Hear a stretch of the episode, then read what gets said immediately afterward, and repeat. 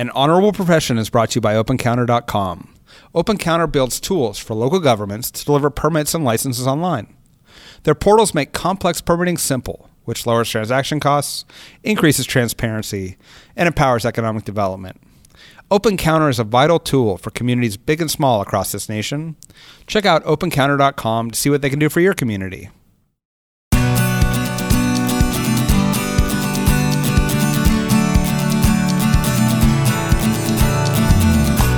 Welcome to An Honorable Profession, a podcast giving America hope since 2018.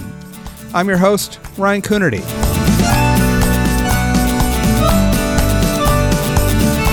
An Honorable Profession is a New Deal Leaders podcast. The New Deal is an organization that supports some of the most thoughtful and innovative voices in American politics. I've been a member of New Deal for years, both when I was mayor of Santa Cruz and now as a member of the Santa Cruz County Board of Supervisors. Check out some of our past episodes with guests like Montgomery Mayor Steven Reed, Georgia Senator Elena Parent, and Adrian Fontes, the Registrar of Voters in Maricopa County. Each has a unique and powerful perspective on the state of our democracy. It's something you won't hear anywhere else. You can find us at newdealleaders.org or wherever podcasts are found. And if you like what you hear, please tell your friends. We're trying to bring sanity to politics in an insane era. We need all the help we can get.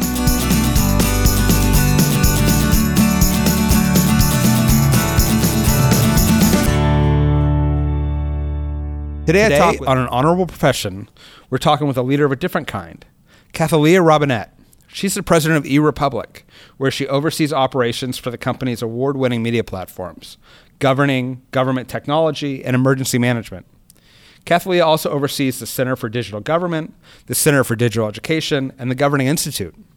In 2014, she directed the launch of the Governing Institute's Women in Government Leadership Program an innovative initiative that encourages future generations of women to participate in public service. And she's the host of a new and fantastic podcast called In the Arena. She's a frequent speaker for government and educational organizations worldwide, including the United Nations, Harvard University, the National Conference of State Legislators, and the Council of State Governments.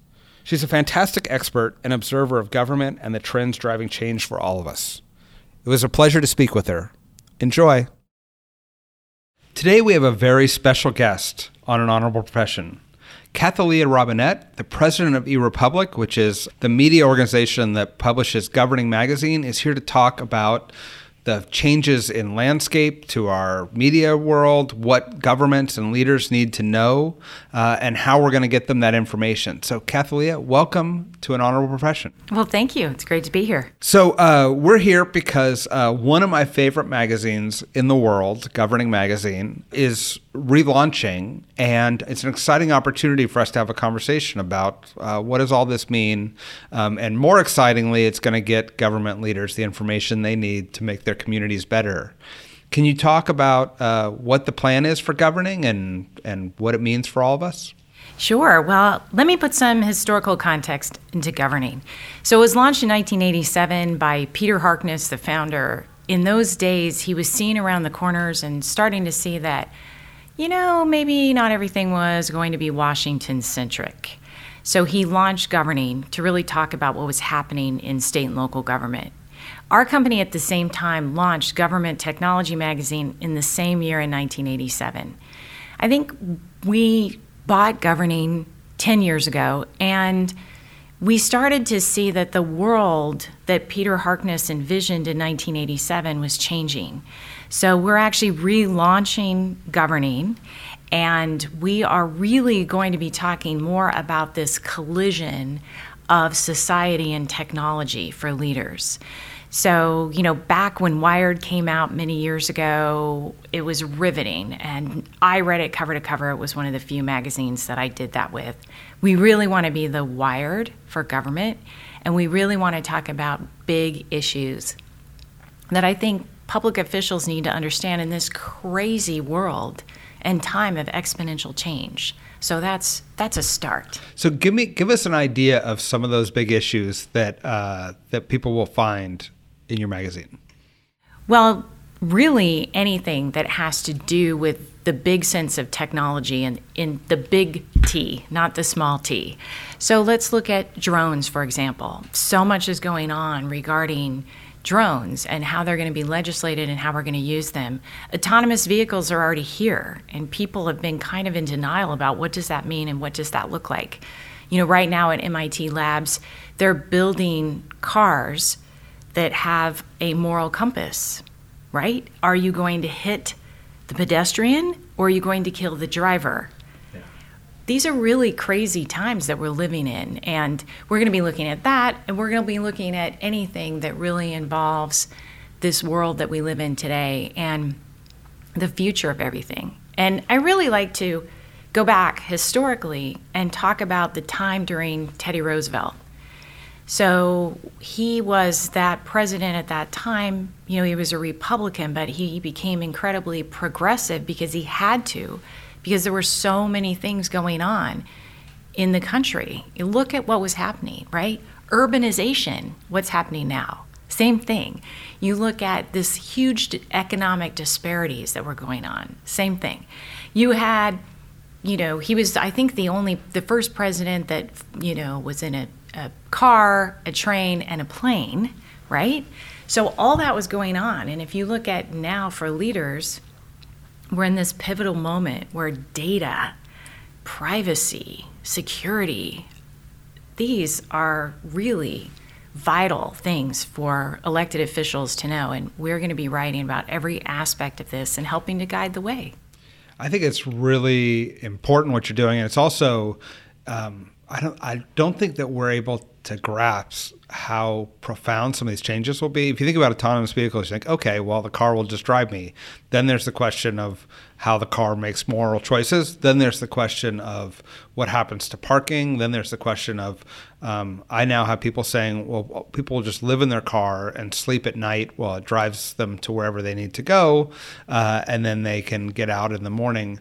Uh, it changes congestion. It changes pat- work patterns. It changes everything. Um, if you walk around a city and look at the amount of space dedicated to parking, mm-hmm. um, it's it's pretty remarkable. And um, you're right that these things are happening to us, and um, and there barely seems time to sort of think through the intended and unintended consequences. So that'll be extremely valuable when we sort of, uh, as we address these issues. What are the big issues that you think leaders need to to understand today about technology in order to be to be effective? Well, I think a few things. So, first of all, they've got to embrace data and this concept of performance. So, there's so much data today, right? I'm I'm at your conference with you right now and I learned so many exciting things yesterday. And all of it had to do with data. So, I think grasping that concept and looking at performance and really make sure that leaders have dashboards and they're not you know depending on anecdotes it's got to be more analytical government and we really have that opportunity today that we really haven't had before i also think we have to embrace innovation and leaders need to figure out how do we institutionalize innovation? What are our benchmarks? It's not a buzzword anymore. You know looking at things differently and how do we do that? So creating chief data officers, chief innovation officers, chief performance officers, kind of looking at that new suite of leader. And, you know, I think also what's happening is that it's about the government experience. Now, a lot of leaders aren't thinking about that. And, you know, it's true. We have millennials and Gen Y or Gen I or whatever they're going to be called. They're really approaching stuff differently. And I'm so excited because if there is a real problem you can look at someone who is going to solve that with some kind of app. And it's happening every time I turn around today.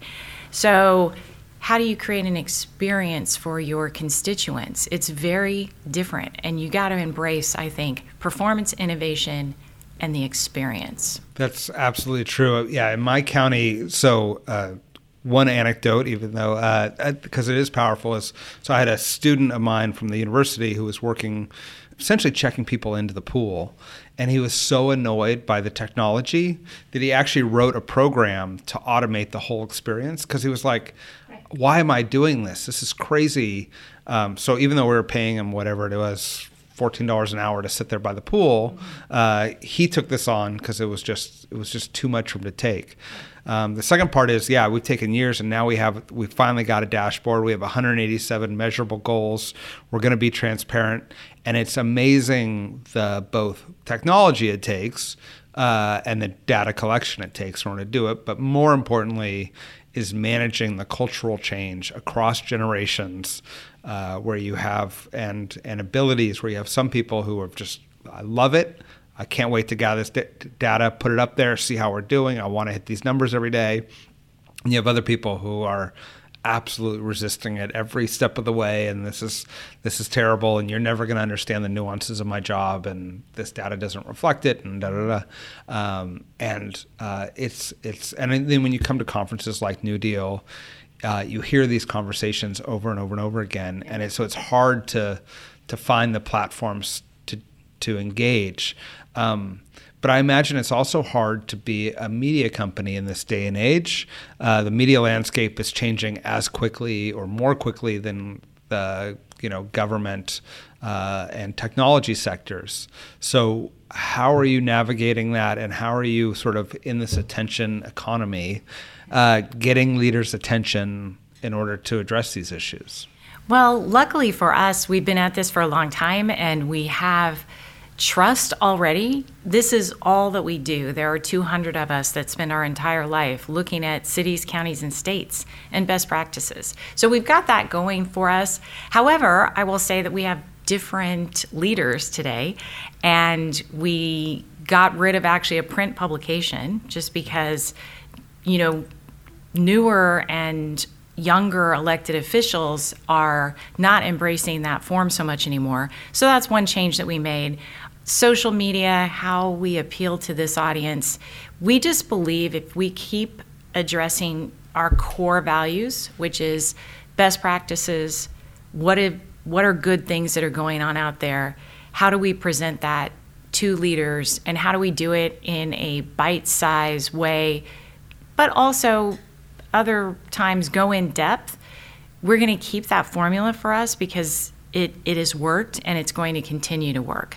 I think, though, it's interesting just watching our metrics, you know, in terms of bite size. You know, we always say, you know, we're going to unpack that and we're going to give you bite size information. Our daily is still great because it really gives you a sense of what's happening around the country in one place. But I think, you know, we're different because we're not the regular media we're not political, and we really, really believe in the good in government, and we try to reflect that. I think that's that's one of the things I've always appreciated is the tone, which is there's there's more than enough stories out there to make you question government and our democracy. Um, but governing was one of the places that says, you know, you can change organizations by identifying all the things that are all that are problems and then try to fix them, or you can identify the strengths and try to grow those. Right. Um, and as any parent knows, that's there's two ways of parenting, right? Uh, it it also applies there. Um, so what out there? What are you seeing governments doing well that you think isn't a story that's that's being told um, as you know anywhere else? Well, I have the great fortune of having a job that is looking at that right? I get to find all the fun stuff and be with great people. And to be honest with you, I honestly think that some of the best people work in government. And really, it's been kind of my job to be the evangelist for government because government gets trashed all over the place all the time by the regular media, and particularly what's going on here in, in Washington, D.C., is not helping everything. So I think for me, you know, we have a new kind of leader coming today. And they get the idea that we are really living through an incredibly chaotic time. And leaders need to provide leadership. They need to get that we are in such exponential change right now and they've got to embrace that and they've got to lead the way through this. I just think our country is at a time where there needs to be more understanding more communication, more reaching out, right? I look at Greg Fisher, so the mayor of Louisville, I'm a huge fan of his. He has done such a good job of reaching across his city and really communicating with all corners of that city. And I think today, you know, that's vital. So I think some leaders are getting it, some leaders not so much, but I'm seeing more. I'm more optimistic, right? I used to go out and people would look at me, I would talk about technology and all these things, and they looked at me with glazed eyes. That's not the case anymore. Yeah, let me just say we had Greg on this podcast, and I think part of his secret is he's all about performance measurement. He's right. a former entrepreneur. He's he's driving, you know, he's driving change uh, through his organization, through performance management and investment, investing in people. Then he's, but he's also talking about he's got the partnership with the Dalai Lama, right. where he's talking about compassion, compassion. and big ideas that unite people because we can't be all about just numbers and just drones and just you know responses. We need to also have the ideas that that, that are universal that call on the better angels. I think. Um, oh, absolutely. And, um, and, I think he absolutely does that.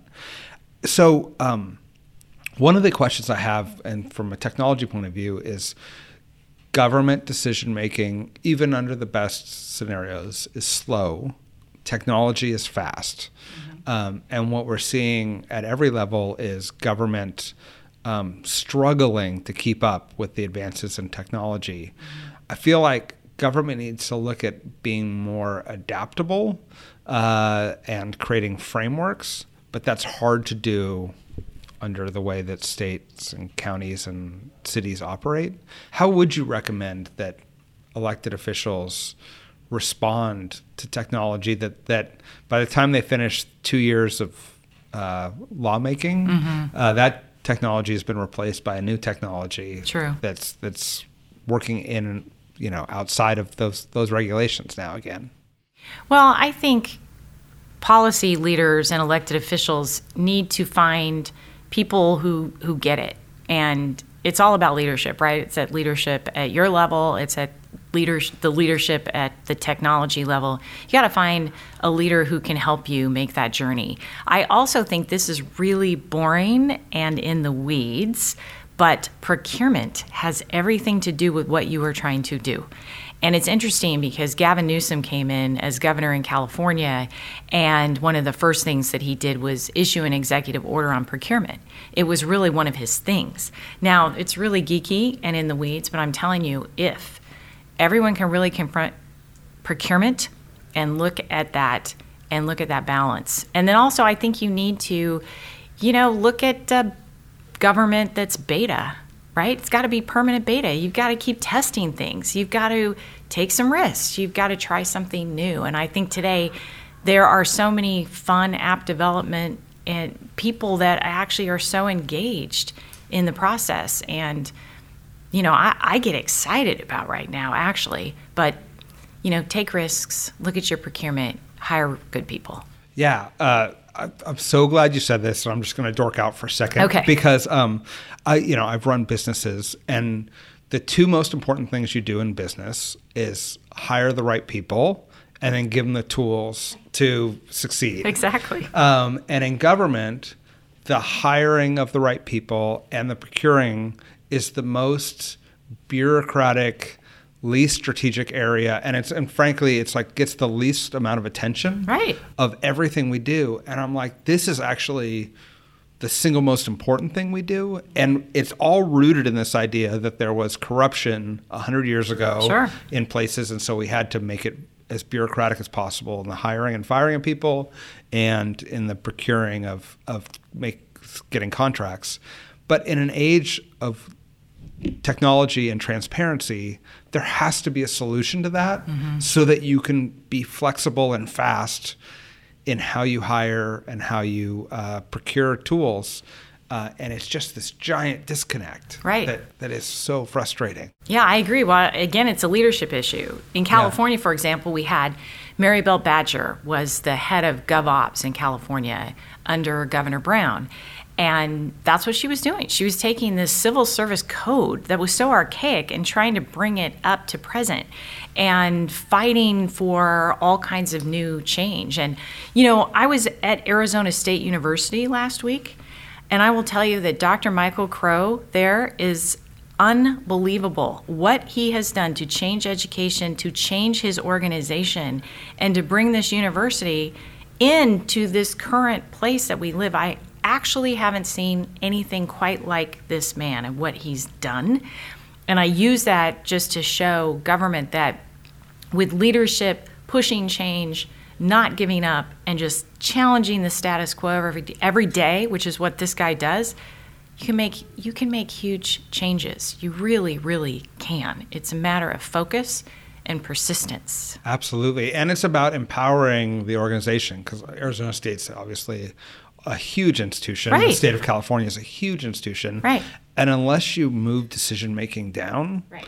um, y- the whole system breaks if it's going to require it to wind its way up to the top of a bureaucracy and then back down through bureaucracy. Um, but it's a that's a big cultural change. But I think governing will play a really important role in showing those models. That's right. That that is our plan. We really want to look at the future of work, the future of community development and design. We want to look at the future of finance and the future of government and do that every day. And we're going to do that with some great journalists, some storytellers, photographers, photojournalists, and then we're also hiring great columnists, historians, ethicists, urban planners. We're really trying to mix it up and paint a picture of what's possible for government today. That is fantastic. Give us an idea of something that you're seeing that is maybe not on the radar of any uh, government official right now, but but really should be uh, from the technology world. Well, I'm going to give you one example that I just heard. We had a rocket scientist with us at an event two weeks ago, an amazing PhD woman from MIT who's created a business, and she was talking about space. And it's really interesting because we have 8,500 satellites right now up there, and 30,000 are just going to be launched by one company. And there are other companies that are launching a whole bunch. Now, no one's thinking about this, and no one is putting together policy for this crazy area called space. The same as we didn't do for plastic bottles and what's happening in our oceans, or I could go on and on and on. So, all of these things are public policy issues. And government really needs to think about space. They need to think about autonomous vehicles. I think this is also the Wild West. What's about to happen? You know, drones are being tested. You know, I see all this stuff. So these things are beta tested drones, autonomous vehicles, and some of these things I just don't think people are quite ready for that. And, you know, in a lot of legislative bodies, I kind of see, oh, he or she, she, they're the technology legislator. Well, people need to be a little bit more educated today because we're living in some wild times. And, you know, I think people just need to be open to that. Now, the good thing about us, we're going to be looking at all that and we're going to be providing that information to government so that, ah, you should be thinking about space of all strange things. How are we going to legislate that? How are we going to deal with autonomous vehicles, drones, real privacy issues, right? So, real data issues. Yeah. So, Why do you think, like, what about the media landscape right now isn't facilitating these conversations? These are big, interesting issues. Um, and so why why are we not having conversations about about the changing role? of tech- We're having them in piecemeal, Yeah. right? Like this social media platform or this or that, but it's not like is it just the is the problem too big to contemplate, or is it uh, or is it we haven't allowed a place in the media landscape to have these sorts of policy discussions? Right. Well, I think some of it is just focus. Right now, as a country, you know, we're going through a really tough time. And unfortunately, 24 7 coverage has driven a wedge into our communities. And I think for us, what we're trying to do is take the high road here and put people back into focusing on big ideas and things that are going to impact people's future. So the media today, you know, a lot of it, it's really about money, it's about ratings, and, you know, people are going more into their little siloed interest groups, I think, which concerns everyone. I think we're in a big transition right now. I have the good fortune of knowing a lot of amazing politicians who have shared their point of view with me. And I'm really hopeful that we're going to make it through this. It's pretty tough right now, what's happening across the country, and the media is definitely contributing to that. But I think it's really this transition that's happening as the demographics of our country and our communities are changing. And this rural urban divide, we've got to get past that. And we've got to find some unifying cry as people in the United States to bring us back together. And, you know, I always stay hopeful. That's just how I am. Yeah. So I guess wrapping up here, what does make you hopeful? Because uh, you're out there seeing all this. And for a lot of people, this is really scary, right? Like the future of work is scary, autonomous vehicles are scary. People probably hadn't even thought about the implications of space uh, being scary. What, what, what are you seeing that, that people that makes you excited and, and a good reason that people should make sure they follow governing and understand um, and understand what's out there well, thank you for that. I am inspired by great leaders, and I've been inspired at this conference, right? I love folks who really get it and they believe in what they're doing and they challenge the status quo. I'm just a huge believer in people who want to change things for in the right way and to have new ideas and to keep challenging old conventions. And people don't think about that in government. But again, you know, I find some of the best people are in government and they are leading the way. And we are going to continue to identify those leaders as we always did with Public Official of the Year.